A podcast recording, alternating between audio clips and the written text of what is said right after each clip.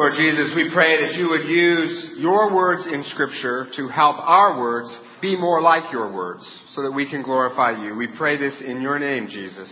Amen. A phrase that you are likely to overhear in the next couple of weeks is, don't tell me how it ends.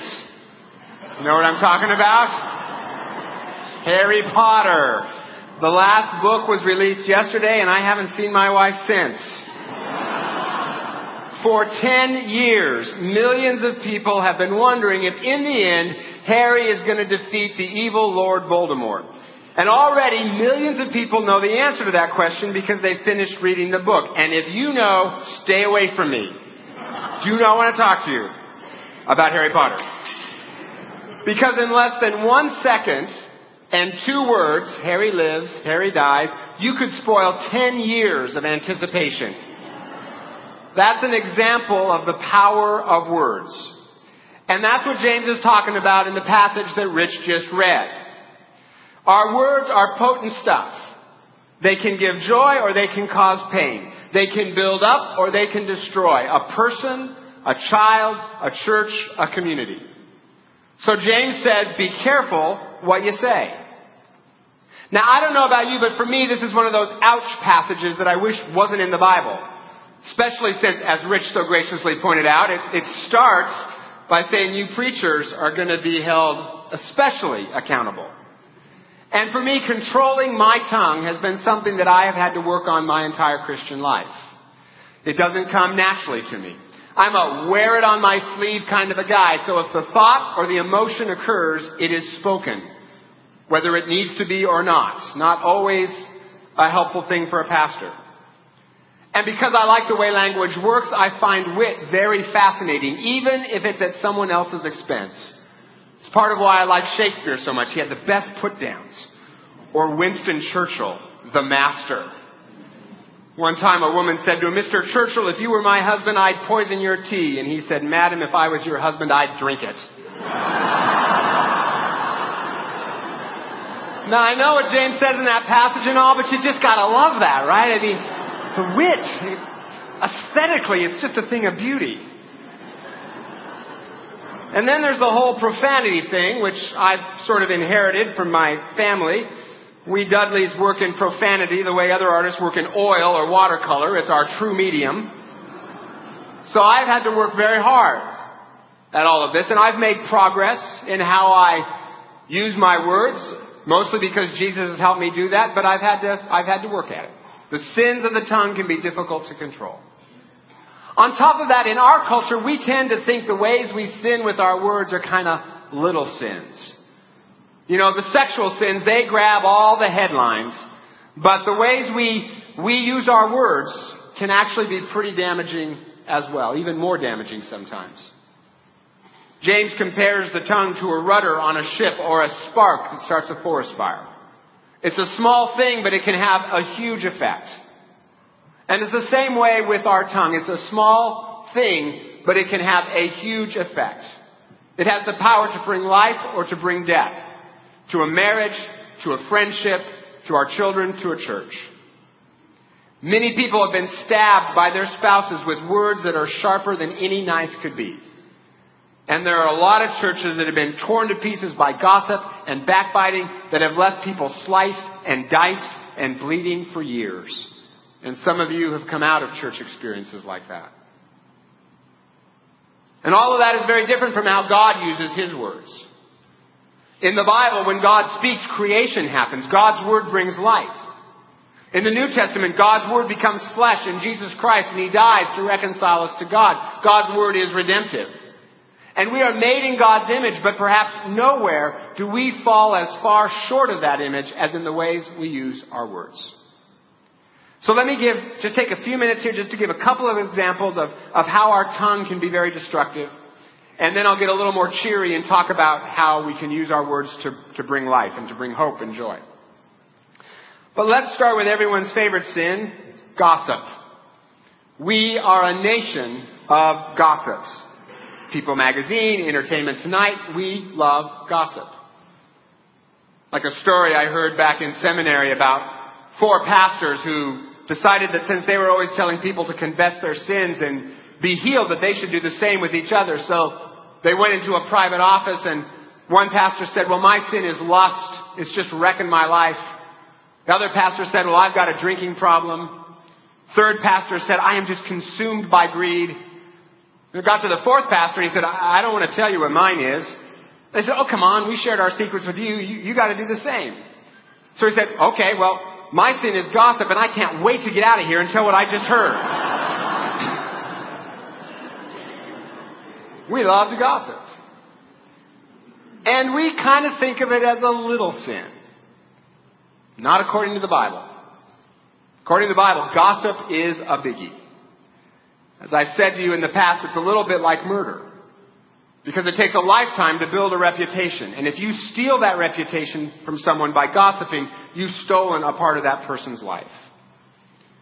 I may have told you this before, but in my former church, a, a rumor went around that I, I never worked. Now, given that at the time I was continually breaking the fourth commandment and never taking a day off, this rumor was particularly irritating to, to me and to my wife. The reason people didn't think I worked was because I was never at the church. The reason I was never at the church was because I was the college pastor, so I was always on the Stanford campus where the students were.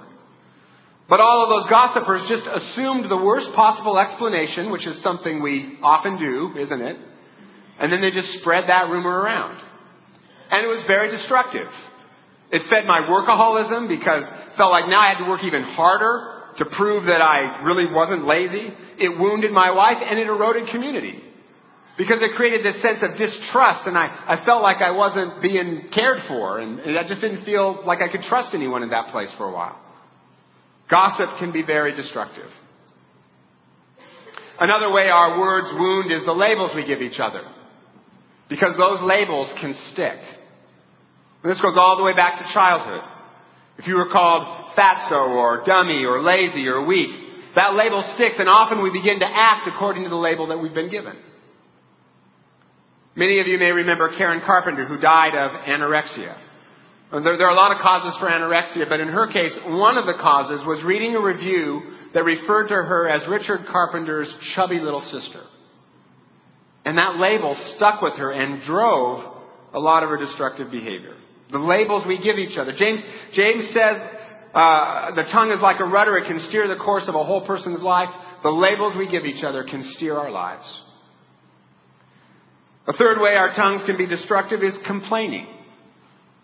I'm not talking about constructive criticism. That's necessary. That is valuable. But I'm, I'm talking about constant nagging complaining, especially over little things that don't really matter. It's toxic. If one member in a family is always complaining, or if in a church or an office is just filled with complainers, it poisons the atmosphere. That place becomes a very depressing place to be. So those are just some of the ways that our, our words can wound. There are others, lying, mocking others, talking too much. Right? If when you're talking on the phone, folks are going like this to you, there's a problem, right? Words are potent. We can block a fist that's coming our way, but we cannot block gossip or a harsh thing that's said. And once it's out there, it's out there to stay. You can never take it back. So then how do we use our words in a way that brings life and brings joy. How do we use words right and how do we use them well? And how do we do that in a way that isn't phony or saccharine sweet, which, which can sometimes be a, a problem in, in churches? When I was growing up, my parents had some friends who were really into positive thinking. They refused to say anything negative at all. So even if they had a cold, for instance, they wouldn't say that. They'd say, I have a warm instead. Oh, please. I have a warm, oh please. I mean, surely that is not what James means. God does not want a bunch of phony saints running around. So how can our words be life-giving in an authentic way? Couple suggestions. Praise is a great use of our tongue. Last week in our modern worship services, we asked people to speak out just some of the ways that God had been at work in their life, to give praise to God. And it was so encouraging to hear them as they spoke and go, wow, God is really on the move in this community. Praise for God is encouraging because it reminds us that God is good all the time. But praise for each other is also life-giving. We all know how good it feels to have someone praise us or encourage us. It is one of the best motivators there is in life. In fact, one of the things I just love about you as a congregation is that you are so affirming. And as a pastor, I appreciate that. Two months before our first child was born, Christina and I got a, a puppy, which was the dumbest thing we ever did. Nobody needs a brand new puppy and their first baby all at the same time. So we were trying to train this puppy before the baby was born and we discovered pretty quickly that positive feedback, positive reinforcement worked a whole lot better than negative reinforcement. In fact, there's a lot of studies out there that show that what's true for puppies is also true for humans. Although we found the new baby a little more complex than a puppy, it, praising her and patting her on the head didn't make her wiggle around and it certainly didn't make her sleep through the night. But to catch someone doing something right, or to pass on the good things you hear about someone, is way more motivating than criticism. Plus, it just feels better for us. Because if all of our words are negative and critical, we're going to start to feel grouchy and kind of negative after a while. But if some of our talk is positive, that's just going to feel better for us. A second life-giving use of words is to rename people. Give them a new label. You know, in the Bible, God renames Jacob, whose name means manipulator, which is pretty much how he acted. Renames him Israel, which means he who strives with God. Jesus renamed Simon Peter, which means the rock. And after he did that, Peter began to act more rock-like. The senior pastor I, I worked for in my former church changed my life by giving me a new label. He would always say to me, you're a leader. And I'd never seen myself that way before. In fact, there were other people in my life who were saying, you're not a leader. But he would always say, look behind you. People are following you. You're a leader. And that changed the entire direction of my life. I never would have been a pastor had he not seen that in me and renamed me.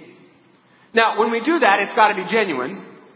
Right? If he had said, Scott, you are the best basketball player since Michael Jordan. Okay, that dog won't hunt, right? It's got to be genuine. But when someone genuinely sees something authentic in us and renames us, that's powerful. A third life-giving use of words is thanksgiving. Let's be honest. It is kind of fun sometimes to complain, isn't it? I mean, it just sometimes kind of feels good. But over time, that gets pretty depressing. But Thanksgiving brings us joy. In my former church, I remember one year where everything was just going awful. We're having to lay people off because we weren't meeting the budget and attendance was down and people were complaining about the music and it was too loud and all kinds of things. And, and I remember at one point we were in a meeting and we were focused on all of these difficult things and it just got oppressive in this meeting. Finally, one of our elders said, hey, why don't we list some good things that are happening? I mean, something good's got to be happening in this church. So we talked about a couple whose marriage had been healed. Someone mentioned an email they got where someone actually liked the sermon. You know, we talked about some of the mission trips we'd done. And as we did that, you could just feel this sense of relief in the room. I felt like I'd been walking across a hot asphalt parking lot when it was 95 degrees in Houston, wearing a black wool suit, and suddenly I just stepped into an air conditioned room. It was such a relief. Thanksgiving focuses us on what's good, and that's a relief.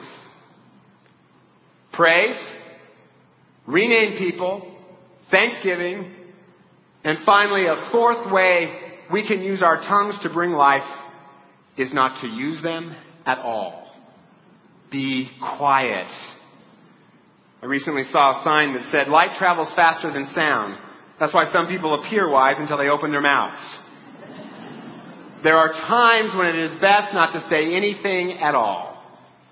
This week I read a, a, story about two men who were talking about where they came from and one man said, I grew up in Toronto, land of beautiful hockey teams and homely women.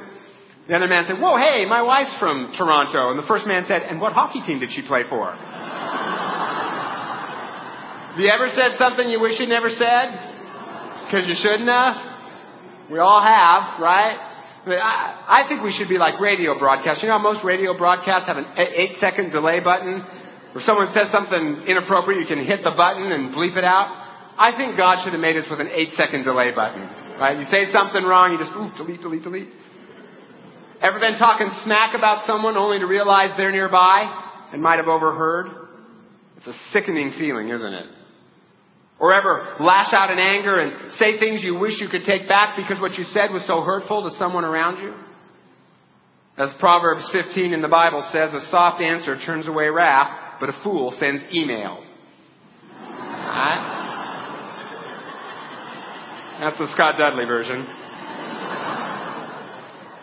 Sometimes the best use of our tongue is not to use them at all. Be quiet. Now, do, do all of these good ways of using our words, does, does, does that mean that we can never say anything negative at all, like my parents' friends who couldn't even say they had a cold? I, I don't think that's what God wants. You know, Jesus often told some pretty hard truths and used some pretty strong language. He called the Pharisees a brood of vipers. That's not nice. And he would frequently confront people on their sin and tell them to repent. But even when telling hard truths, Jesus' goal was always to help people become everything that God created them to be. So before we go saying something hard or saying something critical, we need to have a serious gut check with ourselves. Is my motivation anger or wanting to feel superior, or do I genuinely want what's best for the other person? And since, as Calvin says, the powers of self-delusion are infinite, probably good to check that out with someone else before we go critiquing another person. Before we say anything hard, I think we need to ask ourselves three questions. Is it true? Is it true? Is it necessary? Does it really need to be said? And is it helpful? Will it have a constructive purpose? Is it true? Is it necessary? Is it helpful? And if the answer to those three questions is an honest yes, an honest yes, well, then you may need to say something hard to someone or use some strong language to make a point. But if you've answered those three questions correctly, it'll have a constructive purpose. Now, if you're like me, this passage and all of this stuff about taming the tongue, it sounds hard. And it is. That's why in verse 8, James says, No man can control his tongue. In other words, we cannot do this on our own. We need Jesus. Because the ultimate source of our destructive speech is our hearts. Jesus says it's out of the overflow of your hearts that you say the things you say, which I find a particularly challenging verse. Especially this week, I was, when I was working on this sermon, my computer kept crashing and out of the overflow of my heart, I felt adjectives arising. And then I remembered the topic of the sermon and pushed them back down. If I bump a cup of coffee, what's going to spill out? Coffee. Because that's what's in the cup. And if I, if when I'm put under pressure, what comes out of my mouth is criticism or complaining or gossip or I mutter something under my breath, then that's what's in my heart, at least in part. So I don't need to control my tongue. I need heart surgery. And the only person who can give me a new heart is Jesus and His Holy Spirit. So I need a heart full of Jesus. And I know I say this every week, but I think it bears repeating. The way we get a heart full of Jesus is to connect to Him through worship and prayer and Scripture. To learn to hear Him speaking to us and hear the new names that He gives us, opposed to the labels we've been given. And then to experience His unconditional love and His forgiveness. You know, in this passage, James says we all blow it in this area. All of us blow it in this area. But we have a Savior, and His name is Jesus. And the Bible says that as far as east is from the west. That's how far he separates our sin from us. We all blow it, but we are forgiven. And if we know Jesus, transformation in this area is possible. I'm not perfect. I have a long way to go on this score, but I am a lot better off than I used to be because of Jesus. I can tell you the truth. Transformation is possible. And a heart full of Jesus will lead to speech that's more like Jesus. A couple of years ago when I was new here, I was working really hard to learn how to be a senior pastor and hit a spell where I was kind of discouraged and I was frustrated, particularly that I wasn't learning the management pieces faster. And I wanted to learn them faster than I was. And, and I was talking about this with one of my former students, aka complaining. And I said, I, I am no good at this job. I am a lousy manager. I'm a lousy leader, lousy boss, blah, blah, blah, blah. And he listened for a while and he said, Whoa, Scott, you're kind of, you're kind of depressing here. And he said, Look, I, I have read the entire Bible cover to cover, and nowhere in Scripture do I find the words manager or CEO or boss. But I do find the words pastor, shepherd, guide. And that's what you've been in my life, and I'm grateful that you've been in my life, and I believe that's who God is calling you to be for those people in your church in Bellevue. So go be that for them. And when he said that, I, I felt this weight just lift off my shoulders. I, I got this sense of hope. And I got a new vision for what God was asking me to do. That God was asking me to work hard to, to be a competent manager, a good leader, and a great pastor. And that's what I'm trying hard. I want to learn how to do that. I hope someday I'm there. My friend's words were simple, quick, and so life-giving. He gave me a new name. He praised me. He rebuked the lies the devil was telling and I was believing. He also told some harsh truth. Dudley, stop feeling sorry for yourself. And then he offered thanksgiving. And the new words he gave me to replace the old words I was using gave me life and gave me hope and gave me joy. And I gotta believe it was fun for him too. Because if he'd have joined me in complaining or criticizing or whatever, I don't think that's nearly as fun as being part of making a difference in someone's life. So how do you use your words? We all blow it, but Jesus forgives us. So this week, will you pray, Lord Jesus, I'm sorry for the ways I have misused my words. Help me this week to use words to build up and not to tear down. And then will you connect with Jesus so that your words eventually begin to become His words? Because you know, Jesus said the coolest things. You know, he had this great sense of humor, but he never ran anyone down with it. He built people up. He always asked the greatest questions. Jesus was the most eloquent speech God ever made. The Word of God made flesh. Jesus was God's articulate way of saying, I love you to the world. And a heart full of Jesus will lead to speech like Jesus. The psalmist says, Thy word have I hid in my heart that I might not sin against thee. Thy word have I hid in my heart that I might not sin against thee. When we hide God's word in our heart, then our words begin to become God's words, and God's words always bring life and joy and hope to ourselves and to the people around us.